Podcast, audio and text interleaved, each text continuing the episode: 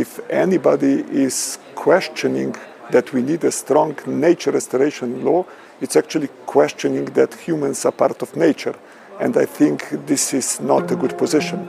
So, with a nature restoration law, we are basically protecting ourselves. Das war Janis Potocznik, der Co-Vorsitzende des International Resource Panel der Vereinten Nationen, der erklärt, warum das Gesetz zur Renaturierung so wichtig ist.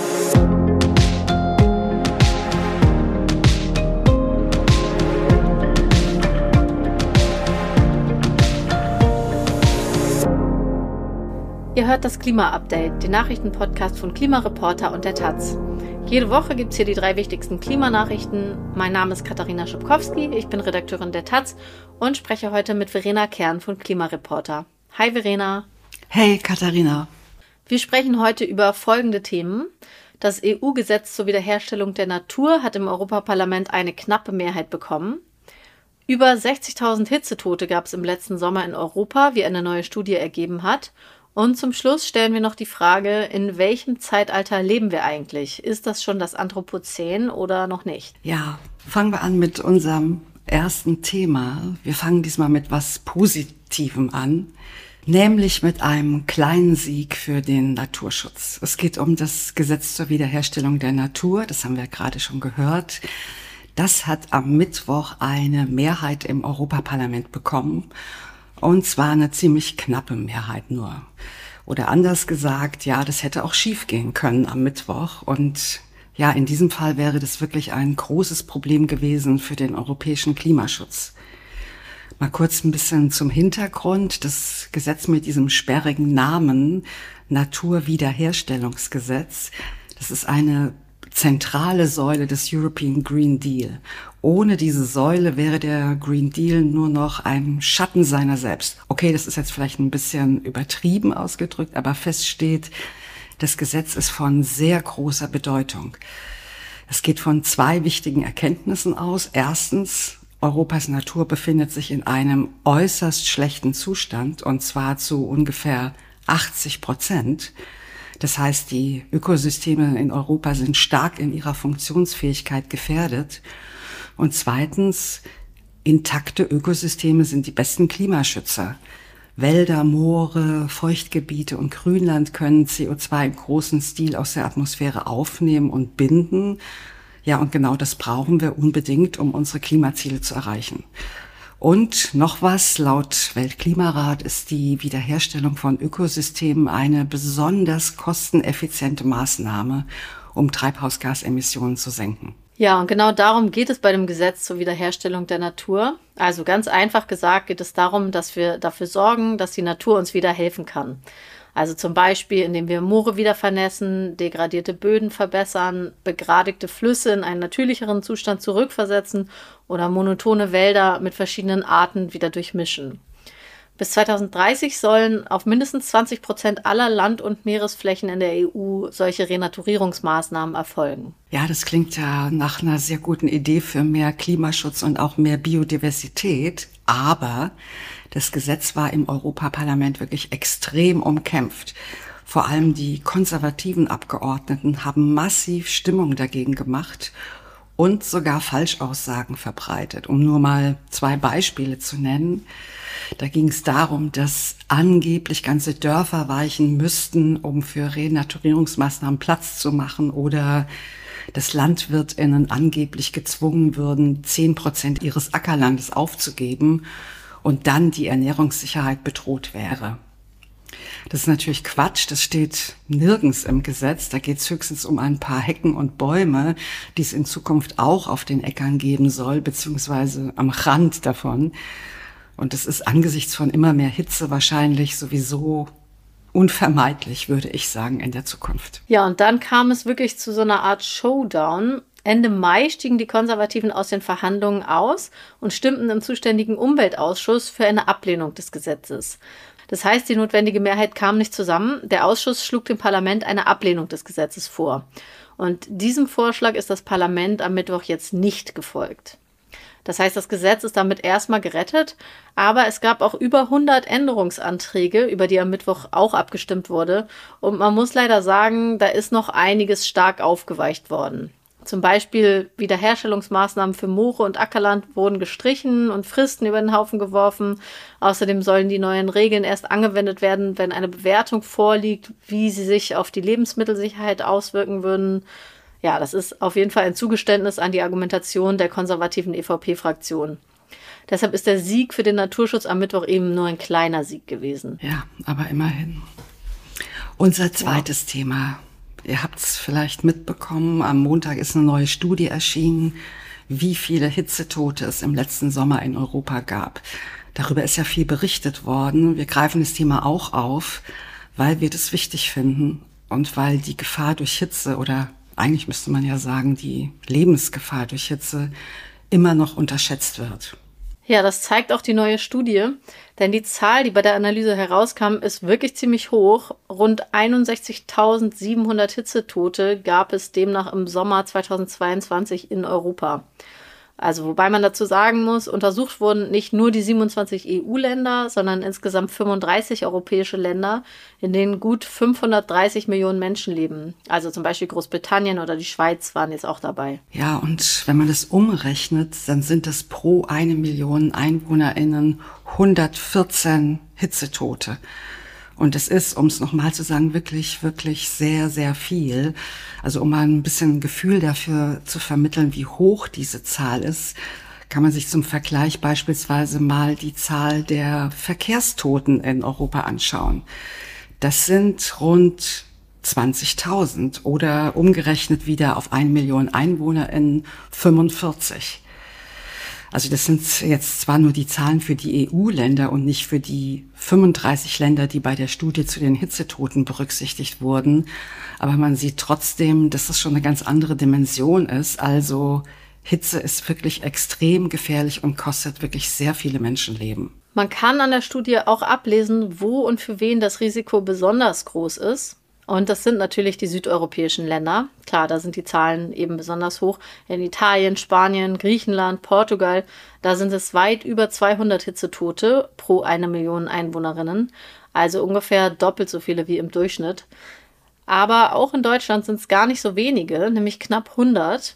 In Frankreich dagegen, was ja noch ein bisschen südlicher liegt, sind es nur 73. Also ich würde sagen, da sieht man ganz gut, dass es wirklich was bringt, wenn man Schutzmaßnahmen ergreift. Frankreich hat das ja schon seit vielen Jahren gemacht. Bei der extremen Hitzewelle von 2003, als es europaweit 70.000 Hitzetote gab, war Frankreich sehr stark betroffen und hat im Jahr darauf einen nationalen Hitzeschutzplan eingeführt. Mit einem Warnsystem, mit Kälteräumen, mit Telefonanrufen oder Hausbesuchen auch bei älteren und kranken Menschen. Ja, in Deutschland ist so ein Plan erst jetzt 20 Jahre später in Arbeit. Aber nochmal zu der Frage, wer besonders gefährdet ist. Das sind auch, wie die Studie zeigt, ältere Menschen. Ungefähr die Hälfte der über 60.000 Hitzetote im letzten Sommer waren Menschen über 80 Jahre. Und es gibt noch eine Gruppe mit einem besonders hohen Risiko und das hat mich wirklich überrascht. Das sind die Frauen. Insgesamt sind im letzten Sommer deutlich mehr Frauen als Männer hitzebedingt gestorben. Ja, und nicht nur ein bisschen mehr, sondern richtig viel mehr, nämlich 56 Prozent mehr. Oder um es mal in Zahlen auszudrücken, wieder umgerechnet auf eine Million EinwohnerInnen, 145 Frauen und 93 Männer. Also warum das so ist, das hat die Studie nicht untersucht. Das müsste man sich mal genauer anschauen, woran das liegt. Klar ist aber, das kann eigentlich nicht allein das Alter sein, also dass Frauen oft älter werden als Männer. Denn rund die Hälfte der hitzebedingten Todesfälle gab es ja bei Menschen, die noch nicht 80 Jahre alt waren. Und außerdem in einigen Ländern gab es sogar gar keine Hitzetoten unter den Männern, sondern nur bei den Frauen. Also das müsste wirklich näher untersucht werden. Ja, unbedingt. Ähm, also klar ist in jedem Fall, die bisherigen Schutzmaßnahmen reichen nicht aus. Dafür ist die Zahl von über 60.000 Hitzetoten einfach zu hoch. Die Autorinnen der Studie fordern deshalb, dass die Maßnahmen, die bis jetzt schon ergriffen wurden, nochmal geprüft und vor allem verstärkt werden, um mehr Menschen schützen zu können. Ja, und wenn nichts unternommen wird, könnte die Zahl der Hitzetoten in Europa noch weiter steigen. Auch das hat die Studie errechnet. Im Jahr 2030 könnte es dann jeden Sommer 68.000 Hitzetote geben und im Jahr 2050 sogar mehr als 120.000, also doppelt so viele wie heute. Günstig wäre es natürlich auch, wenn die Treibhausgasemissionen deutlich sinken würden, damit uns die weitere Erwärmung nicht völlig aus dem Ruder läuft. Wir kommen zu unserem dritten Thema.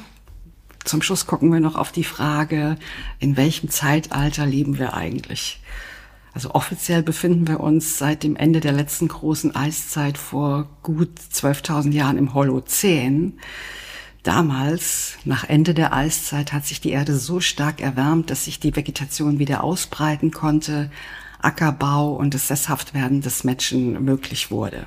Aber viele WissenschaftlerInnen sagen schon lange, mittlerweile sind die Eingriffe durch den Menschen in die Entwicklung des Planeten so stark, dass wir von einem neuen Zeitalter sprechen müssen, nämlich von dem des Anthropozän, also dem Zeitalter, in dem der Mensch der entscheidende Einflussfaktor auf die biologischen, geologischen und atmosphärischen Prozesse der Erde ist.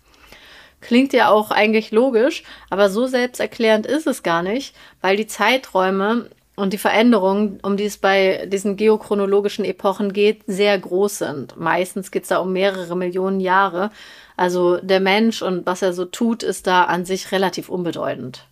Aber in den letzten Jahren sind die Auswirkungen des Menschen auf den Planeten eben doch so gravierend und so unwiderruflich geworden, dass ForscherInnen dazu neigen, den Menschen eben doch als geochronologischen Faktor einzustufen und entsprechend ein neues Zeitalter zu benennen. Der erste, der den Holozän für beendet erklärt hat, war im Jahr 2000 der niederländische Chemie-Nobelpreisträger Paul Crutzen. Seine Begründung war eben, durch die menschengemachten CO2-Emissionen könnte das globale Klima für viele Jahrtausende erheblich von seiner natürlichen Entwicklung abweichen. Ja, und da stellt sich aber die Frage, wann hat das Anthropozän genau angefangen und woran macht man das fest? Man braucht für die genaue Bestimmung Orte, wo man die Entwicklung der Erde gut ablesen kann. Genauer gesagt sind es Gesteins- und Sedimentschichten, die eine Geschichte erzählen und wo sich dann an einem bestimmten Punkt ein Wandel ablesen lässt. So ein Ort nennt man den goldenen Nagel und da ist dann tatsächlich eine Messingplakette angebracht, die darauf hinweist. Den goldenen Nagel für das Anthropozän haben ForscherInnen auf allen Kontinenten gesucht, unter anderem im Polareis, in australischen Korallenriffen oder polnischen Torfgebieten. Und jetzt wurde er gefunden. Am Dienstag hat die Anthropocene Working Group, eine Gruppe ForscherInnen, bekannt gegeben, dass sie sich auf den Crawford Lake in Kanada geeinigt hat. Das Besondere an diesem relativ kleinen See ist unter anderem, dass er sehr tief ist, 24 Meter, was dazu führt, dass sich die Wasserschichten nicht vermischen. Also das Wasser, das ganz unten ist, das bleibt auch unten und alles, was dort runter sinkt, wie Pollen, Pflanzenreste, kleine Tiere und so weiter, wird da konserviert. Das Wasser des Crawford Lake hat außerdem viel Calcium und Carbonat. Und im Sommer, wenn es warm wird, verbinden sich die Ionen und bilden kleine Salzkristalle und sinken dann auf den Boden des Sees, wo sie sich in jährlich neuen Schichten ablagern, die wie so Ringe in einem Baumstamm gut zu unterscheiden sind und unter anderem erzählen, wie das Klima in dem Jahr so war. Und daran konnten die ForscherInnen, die den See jahrelang untersucht haben, um das Jahr 1950 einen drastischen Wandel ablesen. Bislang war man davon ausgegangen, dass der Beginn des Anthropozäns Ende des 18. Jahrhunderts zu verorten ist, mit Erfindung der Dampfmaschine und dem Beginn der Industrialisierung. Da begann zwar die intensive Nutzung fossiler Brennstoffe, was sich allerdings nur in Europa an den Gesteinsschichten ablesen lässt auf der Südhalbkugel gibt es davon kaum Spuren. Was sich allerdings global verändert hat, und das lässt sich auch besonders gut an dem kanadischen See ablesen, das war der Gehalt an Plutonium um das Jahr 1950 herum. Das radioaktive Element Plutonium wird bei überirdischen Atomtests freigesetzt und ist extrem schädlich und extrem schwer abbaubar. Die Atomtests um 1950, die kann man also als Zeitpunkt verstehen, ab dem der Mensch gravierend in die Entwicklung der Erde eingegriffen hat. Und zu diesem Zeitpunkt, so um 1950, starten noch andere Entwicklungen, die man gut in den Sedimenten des Sees ablesen kann, wie zum Beispiel der massive Einsatz von Stickstoffdüngern, eine immer intensivere Nutzung fossiler Brennstoffe und den globalen Handel der Pflanzen und Tiere über die ganze Erde verteilt. Ähm, die Wissenschaft nennt diesen Prozess die große Beschleunigung. Der Crawford Lake ist jetzt aber noch nicht der offizielle goldene Nagel für das Anthropozän, sondern dafür muss ja noch einige Abstimmungen bestehen. Also letztendlich entscheidet die International Union of Geological Sciences der UNESCO und dann, erst dann, wenn die da auch zustimmen, wäre auch das Zeitalter des Anthropozäns offiziell ausgerufen. Das war das Klima-Update für diese Woche. Schön, dass ihr dabei wart. Abonniert uns gerne in eurer Podcast-App und lasst uns eine Bewertung da, wenn ihr uns gern hört.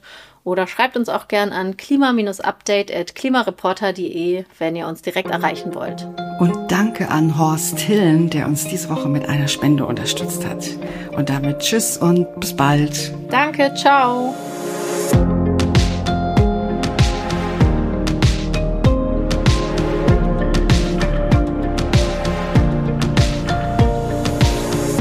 Klima-Update ist ein Projekt des Klimawissen e.V. in Kooperation mit der Taz und der Taz Panther Stiftung. Es wird im Wechsel moderiert von Verena Kern, Sandra Kirchner, Katharina Schipkowski und Susanne Schwarz. Unser Produzent ist Christian Eichler.